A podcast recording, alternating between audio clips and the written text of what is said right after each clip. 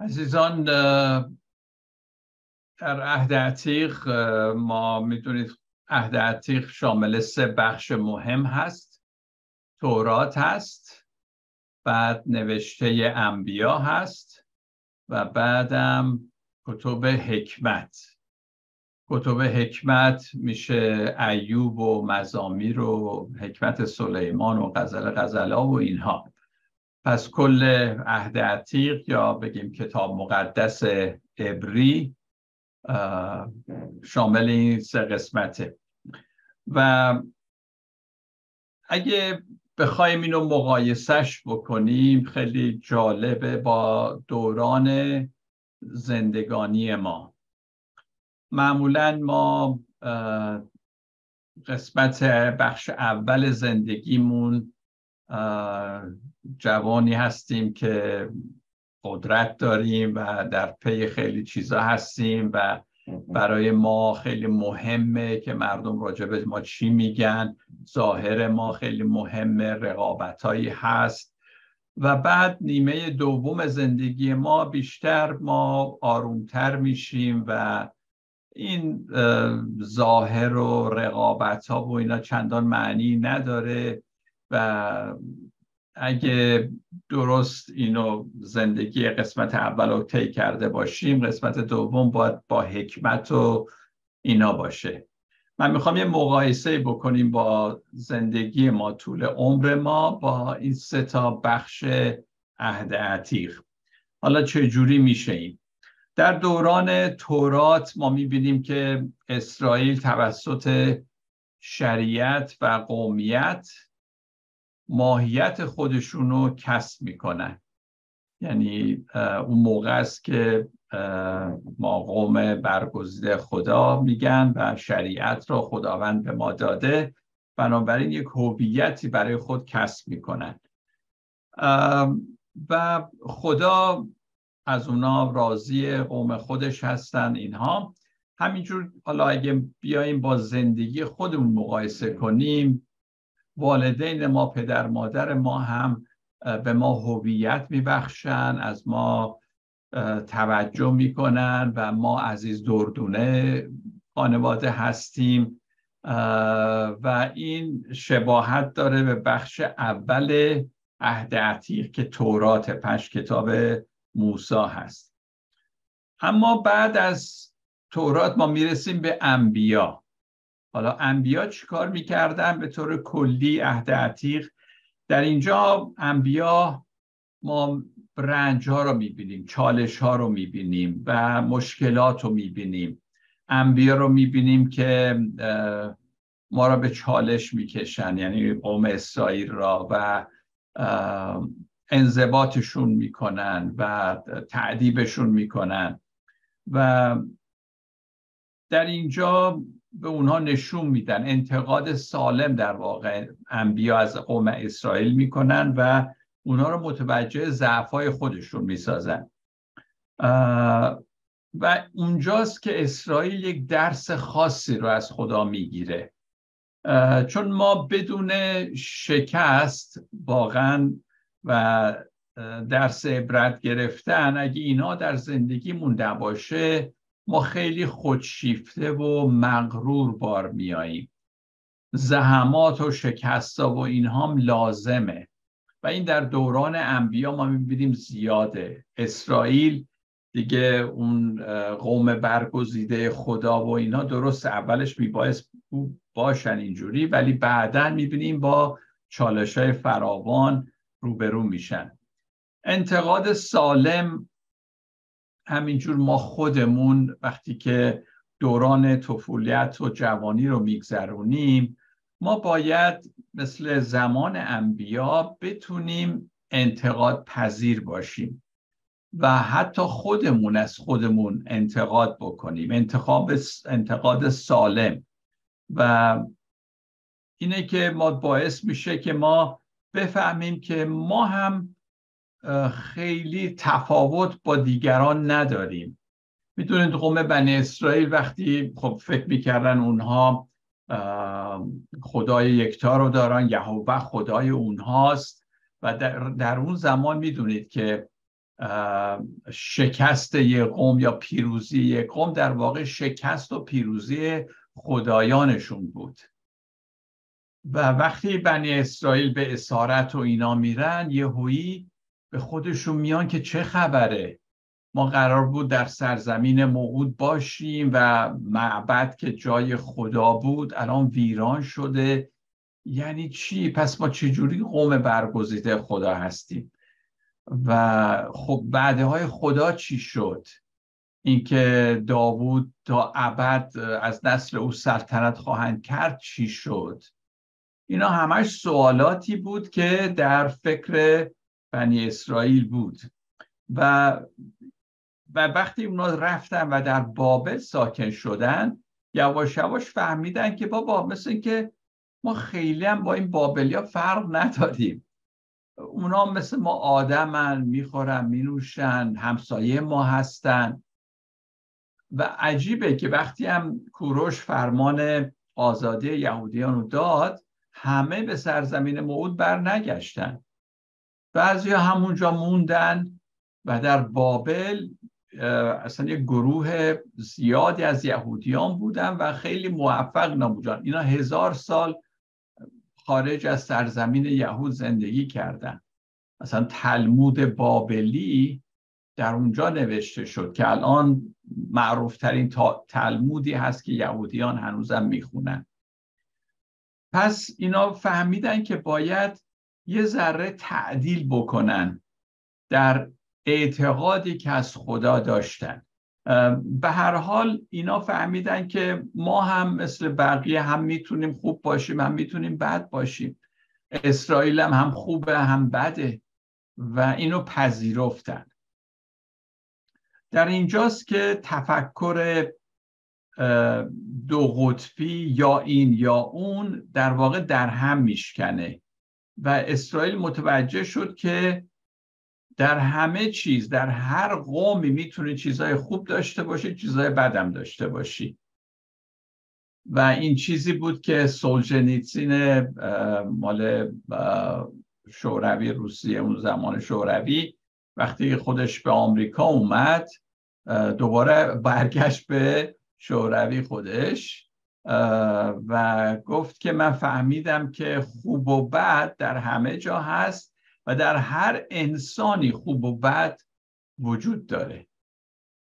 این این فکر دو قطبی که ما خوبیم اونا بدن این نژاد برتر از اون یکیه اینها در هم شکست. انبیا نشون دادن که شما خیلی هم فکر نکنید خوب هستید. و اصلا کتاب یونس کتاب بینظیریه. من نمی‌دونم یهودیان چجوری این کتاب رو می‌خونن و میپذیرن. یونس نشان داد که همون آشور که دشمن اسرائیله اونم وقتی توبه کردن مردم و خدا همه مردم رو بخشید.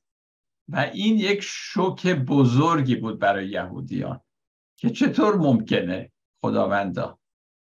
و اونجا فهمیدن که خدا یهوه مال همه است. مال یک قوم خاصی نیست. پس در این دوران انبیا بود و بعد کتاب های حکمت که یهود به این پی برد که ما الان دیگه درست دیگه بچه عزیز دردونه مامان و بابا نیستیم. الان رشد کردیم و داریم میپذیریم. خیلی وقایع را که اون زمان ما نمی‌تونستیم بپذیریم. عزیزان انبیا وقتی از اسرائیل خورده می‌گرفتن اون انتقاد می‌کردن به خاطر کاراشون کلا کتاب انبیا در این حول و حوش هستش. درست مثل مادری که از بچهش انتقاد می‌کنه بچه ناراحت نمیشه چون مادرشه چون محبت مادر یا پدر مادر رو قبلا دیده به همین خاطر آماده هست که از اونها انتقادم بشنوه. ما معمولا وقتی از هم دیگه انتقاد می‌کنیم یا انتقاد سالم منظورم سازنده اگه محبت نداشته باشیم این جایی نمی‌بره این انتقاد و بی سمر میمونه. ولی وقتی با محبت هست اون شخص محبت ما رو دیده بعد ما آماده ایم که حالا انتقاد سازندم بکنیم. انبیا در واقع به این شکل بودن و چون قبلا هم محبت و اینا چشیده بودن قوم بنی اسرائیل از به حال از خدا انبیاش پس می‌تونستن انتقاد انبیا را هم بشنون.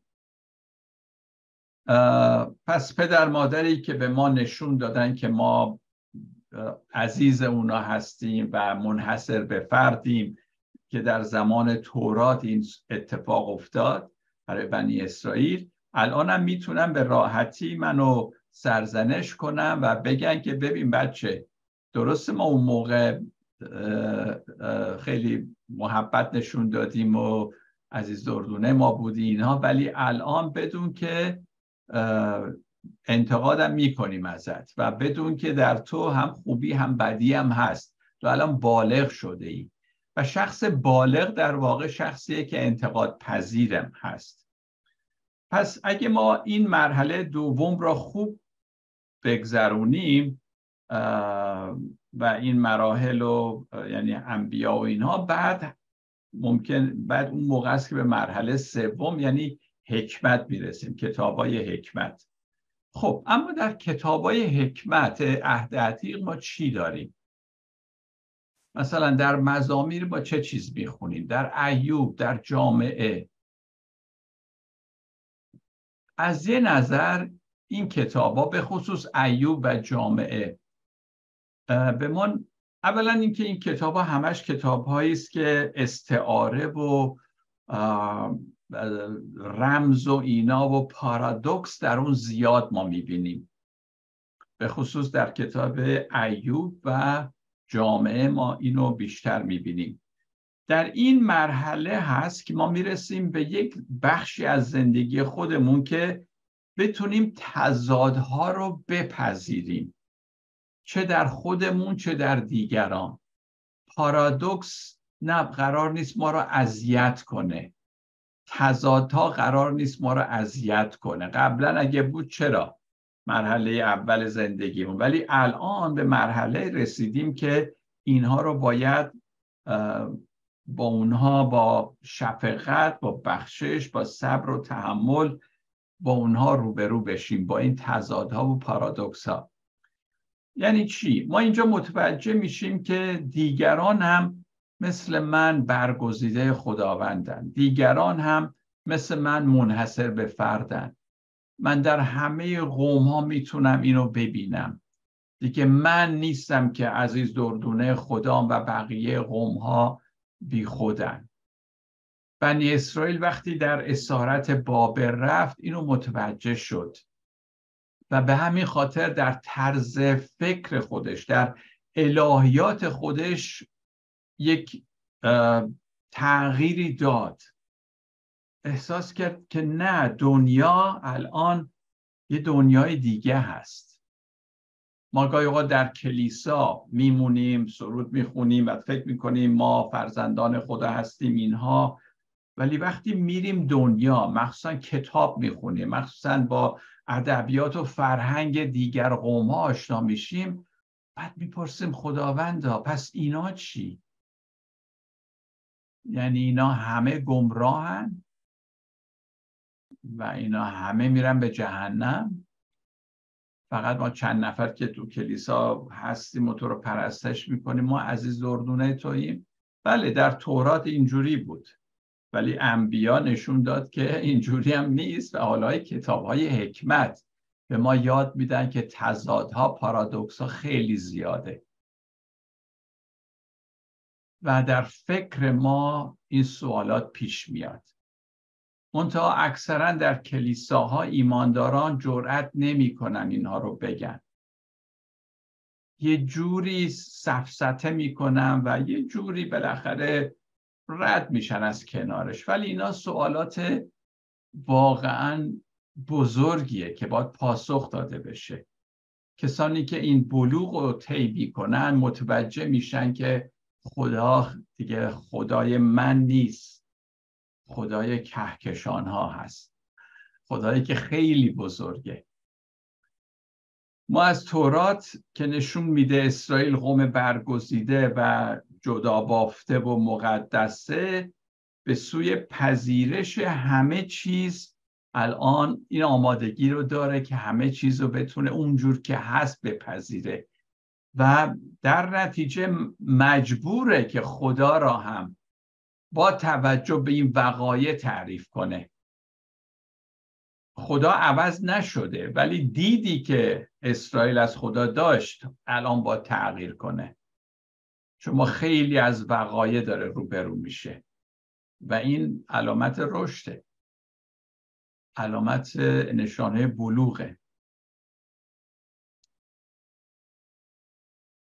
سان فرانسیس اسیسی گفته ای داره. میگه آیا ممکنه فروتنی و شفقت واقعی در کلمات و چشمان ما وجود داشته باشه یعنی دیده بشه از ما. بدون اینکه ما بدونیم که ما نیز جایز الخطاییم. یعنی ما حال کسی بتونه فروتن باشه ولی نپذیره که منم خطا دارم. منم اشتباه می‌کنم. منم گناهکارم. محاله یه نفر که فکر می‌کنه خودش مقدسه و هیچ خطا نداره نمی‌تونه آدم فروتنی باشه. سان فرانسیسینو میگه. بپذیرم که منم جایز الخطام. منم اشتباه می‌کنم. امیدوارم تو کلیسه ها ما اینو یاد بدیم به مردم. تو هر کی میخوایی باش. اشتباهات داری. و این اشتباهات هم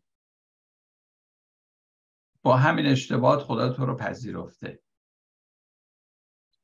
عیسی تمثیل هایی را که به کار می برد مسئله هایی که می گفت اگه اکثرا دقت کرده باشین تنشی بود بین خوب و بد. خوب و بد در با هم در تنش هستند. و این دنیا هم عزیزان ترکیبی است از چیزهای خوب و بد. مثلا یکی از مسئله های عیسی در متا باب 13 آیه 24 تا 30 هست. متا 13 24 تا 30 درباره گندم و علف هرز یادتونه؟ گندم میرویه علف هرزان باش می‌رویم. بعد دهقانه به اربابش میگه بریم ما اینا رو سوا کنیم از هم دیگه. ارباب میگه نه نه نه این کار رو نکنید. در روز آخر اینا سوا می‌کنیم. الان دست نزنید بهش. ممکن این کار رو بکنید گندم ما رو هم باش بکنید. در آیه سی میگه بگذارید هر دو تا فصل درو با هم نمو کنن. عزیزان خدا هم در آخر در آخر زمان نشان خواهد داد که چه چیزی گندمه چه چیزی علف هرزه فعلا دنیا هم گندم و هم علف هرز داره. هر یکی از ما در درونمون هم گندم داریم هم علف هرز داریم. به سخن دیگر عیسی میگه که این کار ما نیست که صد درصد در این مورد بتونیم نظر بدیم که کی خوبه کی بده. اینو بذارید به عهده خدا. ای کاش کلیساها استعفا بدن از این موضوع که می‌خوان تعیین کنن کی خوبه کی بده. اگه با معیارهای کلیسای من می‌خونی با اعتقادات من تو هم, هم عقیده ای پس تو خوبی. اگه اعتقادات منو نداری پس تو بدی. نه. روش خدا اینجوری نیست. ما فقط باید صد درصد به خدا اعتماد کنیم که او می‌دونه آخر سر چه خواهد کرد؟ همه ماها عزیزان به نوعی ترکیبی هستیم از گندم و علف هر همینجور که گفتم. و تا آخر عمرم این سارو همینجورم خواهد بود. علف هرز و گندم هست درش. منظورم این نیست که ما هر چیز بعدم بگیم خب بعد اشکال نداره. نه من خودم هر روز صبح خودم رو تفتیش می‌کنم که چیزهای بد از وجودم بره بیرون ولی اینو بپذیریم که همه ماها هر واعظی هر اسقفی هر پاپی هر کی می‌خواد باشه هر کسی که در کلیسا نبوت می‌کنه یا ترجمه زبان ها می‌کنه یا عطایای نهگانه رو داره هر چی می‌خواد باشه در وجودش گندم و علف هست وجود داره. به قول مارتین لوتر میگه ما در عین حال هم گناهکاریم هم قدیس. این گفته مارتین لوتره پس اینه رمز داشتن گندم و علف هرز در زندگیمون. و پذیرش این حقیقت که من هم در وجودم علف هرز دارم منو فروتن نگه میداره عزیزان. کسانی که ادعا دارن که این علف هرز در وجودشون نیست یا انکار می‌کنن نمی‌خوام ببینن اینا رو. یا گاهی اوقات هم بعضی یا وقتی می‌بینن انقدر نومید میشن از خودشون و متنفر میشن. ولی این کار رو نکنید. اگه در وجودتون علف هرز است از خودتون متنفر نشید. بپذیرید که همچی چیزی هست و بذارید این پذیرش شما رو دائم فروتن نگه داره. چون بدون این فروتنی ما نمی‌تونیم عزیزان شاهدان راستین خداوند ما عیسی مسیح باشیم. برای اینکه ما از این بدبینی اجتناب کنیم باید یاد بگیریم که این معجون رو بپذیریم. گندم و علف هرز خوب و بد در وجود ما. چه در وجود ما و چه در وجود دیگران. وقتی میپذیری همین علف های هرزم در وجود دیگران هست اون موقع با محبت هم با اونا رفتار می‌کنی. اگه اینو نپذیریم ما تبدیل به آدمای عصبی و خشمگین میشیم. پذیرش علف های هرز به این معنا نیست که همینجور که عرض کردم عزیزان که ما با شریر بودن و شرارت و اینها حال می‌کنیم ساز، سازش می‌کنیم چه در وجود خودمون در دیگران. نه موضوع این نیست. موضوع اینه که ما درباره خودمون آگاهیم و با حکمت اون مرحله سوم زندگی با حکمت نسبت به آن رفتار می‌کنیم. یعنی چی؟ یعنی ما می‌تونیم علفای هرز خود را ببینیم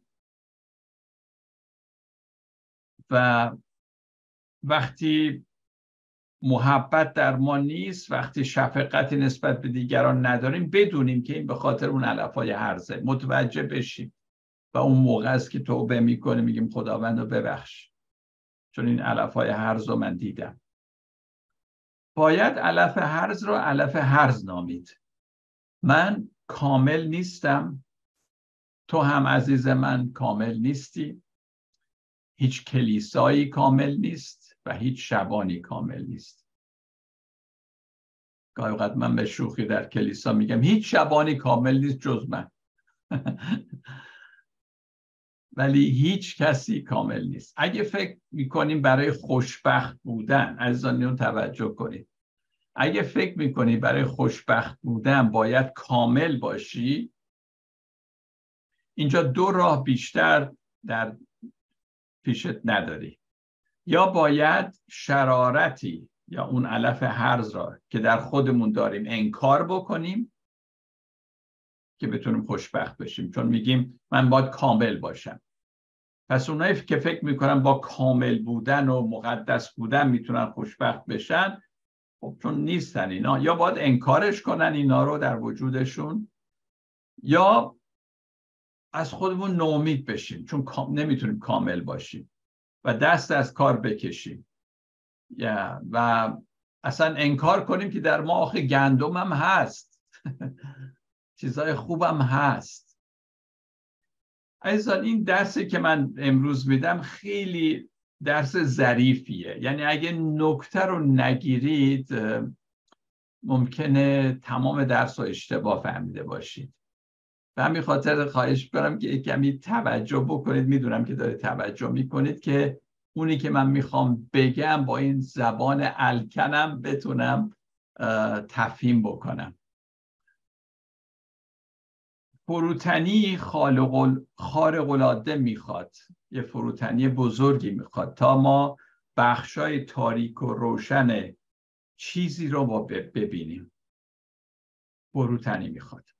تنها کاملیت واقعی یه نفر که میگه من کاملم از هر نظر تنها کاملیت واقعی که ممکن انسان داشته باشه اینه که پذیرش صادقانه عدم کاملیت خودشه. یعنی صادقانه من بپذیرم که من کامل نیستم.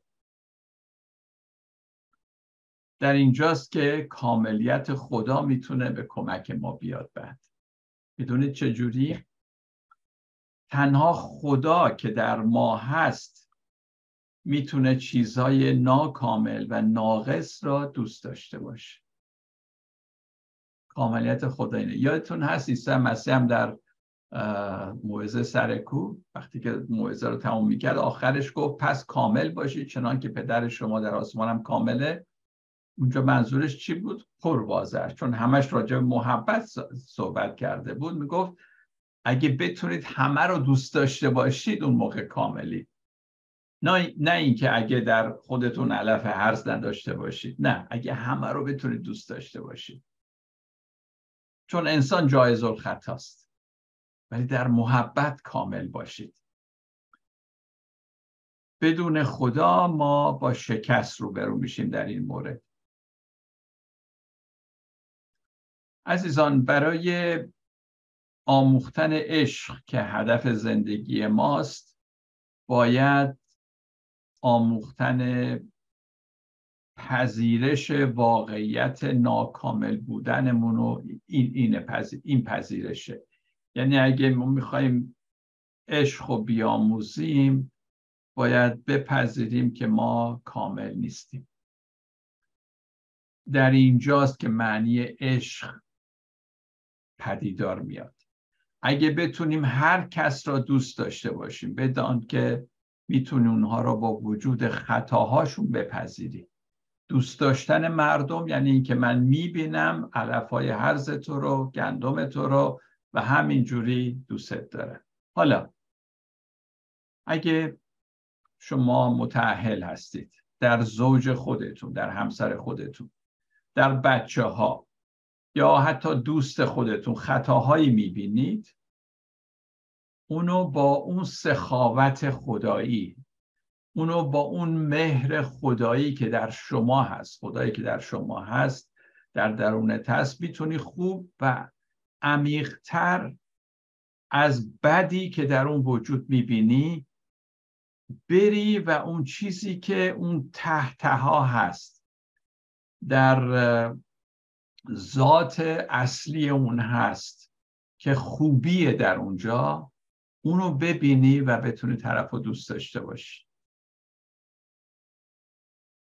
چون اصل ما اصالت ما در خدا چیز خوبی هست.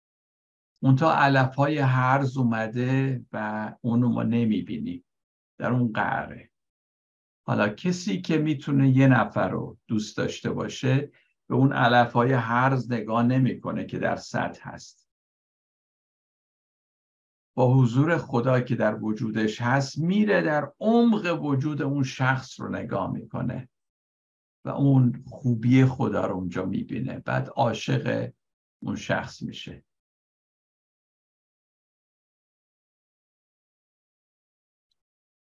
عمیق مردم رو دیدن در ورای عصبانیت و خشم و کینه و همه اینها که بروز میدن. شوهری که داد می‌زنه سر زنش یا زنی که عصبانی از شوهرش و با عصبانیت حرف می‌زنه ته وجودش تشنه محبته. آیا اون آدم می‌تونه ببینه؟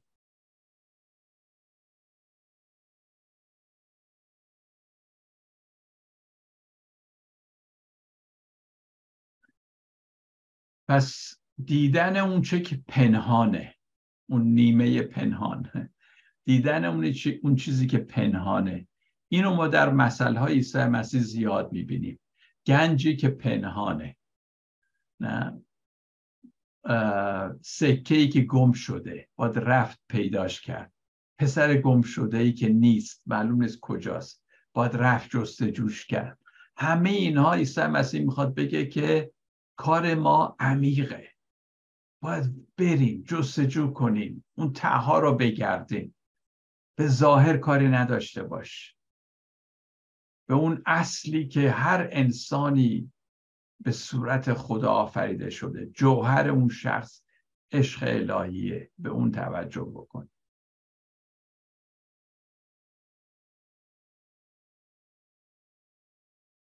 امروزه برای حل مشکلات روحی روانی روش های هم روحانی هست در کلیسا و اینها و هم روان درمانی و اینها که مؤثرن اینا.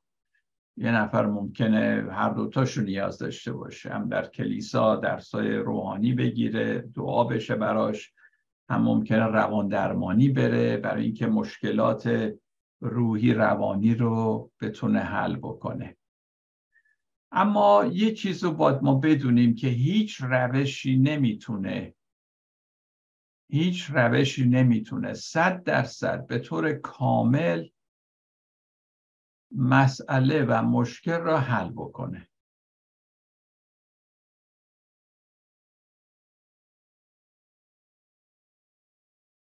اما می‌تونه از این مسائل و مشکلات به ما یک درسی بده. ما اکثرا دنبال اینیم که مسئله ما حل بشه. ولی کمتر شاید فکر می‌کنیم که چه درسی من از این مشکل و مسئله می‌گیرم. بعضی مسائل هیچ موقع حل نمیشه. ولی من چی ازش برداشت کردم؟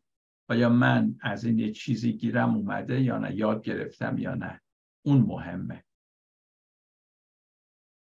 گاهی تنها کاری که ما می‌تونیم بکنیم اینه که نواقص و مشکلات روحی روانی خودمونو که در ما هست ببخشیم و بپذیریمش. و حتی بر اونها گریم بکنیم هیچ اشکال نداره اشکم بریزیم. اما یه کار رو نکنید ازش متنفر نشید. از خودتون متنفر نشید. گریه بکنید ببخشید بپذیرید ولی تنفر رو بذارید کنار چون تنفر هیچ جایی نداره در این مقوله. شاید این روش به مزاق بعضی خوش نیاد و به رگ غیرتشون بر بخوره که نه من می‌تونم همه مسائل رو حل بکنم و اینها ولی یه ذره با من تحمل کنید منو و تعمل کنید در چیزهایی که من میگم. یونگ حرف قشنگی زده روانکاو معروف. میگه بزرگترین و مهمترین مسائل زندگی ما به یک معنا غیر قابل حلن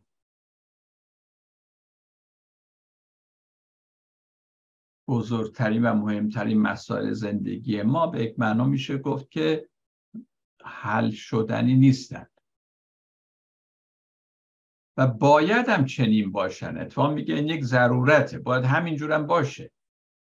پس خیلی هم زور نزنیم ما که حلشون بکنیم. چرا که اونها نشانگر یک تقارن یا بگیم یه تضاد ضروری هستند پارادوکس ضروری. اونا باید باشن. چون ضروری هن. که در هر سیستم خودگردان وجود داره. سیستمی که خودش میچرخه.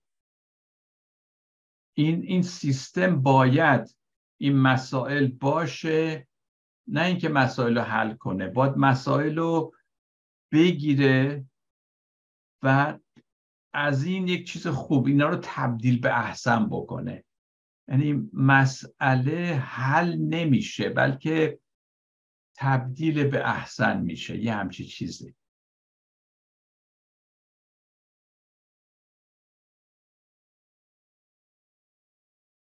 به همین خاطر مسیحیت عمیق که می‌تونه پارادوکس حضور خدا در انسان خطاکار رو ببینه. یه پارادوکس دیگه.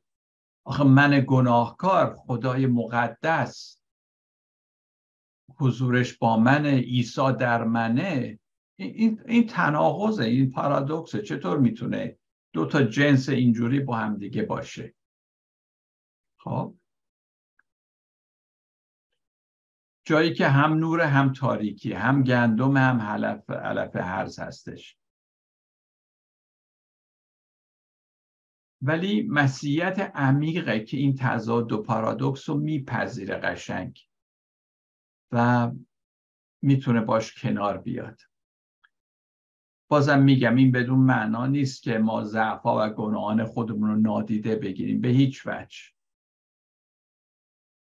بلکه برعکس چنین حقیقتی قدرت ذاتیمون را دوباره کشف می‌کنه. در واقع اون قدرتی که خدا به من نوع انسان داده اونو اونو کشف می‌کنه بازیافت می‌کنه. در پیدایش رو به دعای هفت چی میگه؟ میگه خدا در یک جسم خاکی دمید و اون انسان زنده شد. جسم خاکی. خاک و بعد دم خدا نفس خدا. خب اینا پارادوکس این ترکیبش. رشد ما در اثر همین برخوردها و تنشها و پارادوکس هاست که امکان پذیره. همین نور و تاریکی و گندم و علف هرز و پس خیلی هم دنبال حل مسائلمون نشیم بلکه از این معجون درس یاد بگیریم. اصلا غیر از این ما نمی‌تونیم رشد بکنیم. غیر از این تنش ها و اینا ما نمی‌تونیم رشد کنیم. این نیست که ما بیایم تو کلیسا همه چی اوکی شده و حالا ما فقط خدا را میپرستیم و اینا. نه این, این تنش ها و اینها این واقعیت های زندگی هست. هیچ راه دیگه هم نیست که ما بتونیم رشد بکنیم. به قول حافظ همیشه این نیست که گل در بر و می در کف و معشوق به کام است. کاش همیشه همینجور می بود. 24 ساعته. ولی خب خود حافظ هم می‌دونه البته. جایم میگه حافظ از باد خزان در چمن دهر مرنج. فکر معقول بفرما گل بیخار کجاست. گل و خار گندم و علف هرز ما در نیمه اول عمرمون برای اینکه موفق بشیم غالبا سعی می‌کنیم این این علف هرزا رو یا این سایه های خودمون رو انکار بکنیم. سایه که من میگم باز میره توی یونگ و اینا هر کدوم ما سایه هایی داریم که نمی‌تونیم بگیم اینا صد درصد گناه هستن ولی به حال اینا وجود داره. یه چیزاییه که ممکنه ما رو اذیت هم بکنه در این حال. این سبب میشه خودمون به نظر آییم که بدون اینکه لزوما واقعا خوب باشیم دوست داشته باشیم در قسمت جوونی ما اول کار ما. همه ما رو خوب بدونن. حالا خوبیم یا بدیم اونو زیاد ما متوجه نیستیم. یعنی نمی‌خوایم بهش توجه کنیم. می‌خوایم ظاهر خوب داشته باشیم مردم ما رو خوب ببینن. حالا بعضی مثلا که تا آخر عمر همینجوری میمونن البته بچه. ولی قرار اینه که ما در نیمه بعد زندگیمون دیگه اهمیت ندیم که حالا مردم چی میگن ظاهر ما چجوریه و ما می‌خوایم واقعا خوب باشیم. در واقع در نیمه دوم زندگی ما ما اون چیزی که قبلا انکارش کرده بودیم در دوران جوانی و اینا و ازش میترسیدیم حالا باید اون بار رو به دوش بگیریم و تحملش کنیم. یه نفر گفته که البته این در جولیان آف نوریچ اگه کتاباشو خونده باشید و اینا می‌بینید سراسر عشق این جولیان نوریچ. در کمال زحمات و مشکلات عشق خداست که اونو نگه میداره. یه نفر گفته نمی‌دونم خود جولیان نوریش بوده یا کسی دیگه که همه گناهان در واقع چیزی نیستن جز عشق منحرف شده. یعنی چی؟ یعنی همه ما در جستجوی عشق واقعی عشق ناب هستیم. ولی وقتی مسیرمون عوض میشه منحرف میشیم نمی‌تونیم به این عشق برسیم در واقع اون گناه بشه. گناه یعنی همین. گناه در رابطه با عشقه که یعنی عشقی که منحرف شده نتونسته به کام برسه به نتیجه برسه.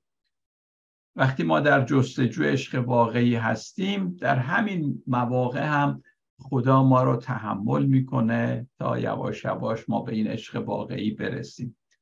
وقتی سایه های خود را میبخشیم و با آنها کنار میاییم زندگی ما عوض میشه. سایه هایی که در وجود ما هست و گل های زندگی ما رنگارنگ میشه از زیبایی خاصی برخوردار میشه. سرانجام چیزهایی می‌بینیم که قبلا جرأت نگاه کردنش رو حتی نداشتیم. درست مانند پولس. پولس یادتونه وقتی مسیر رو دید افتاد و سه روز نابینا بود و بعد وقتی چشماش باز شد یه چیزی دید که قبلا نمی‌دید. گویا همه ما نیاز داریم این نابینایی رو نابینایی موقت رو که بعد دید ما دیده درستی باشه.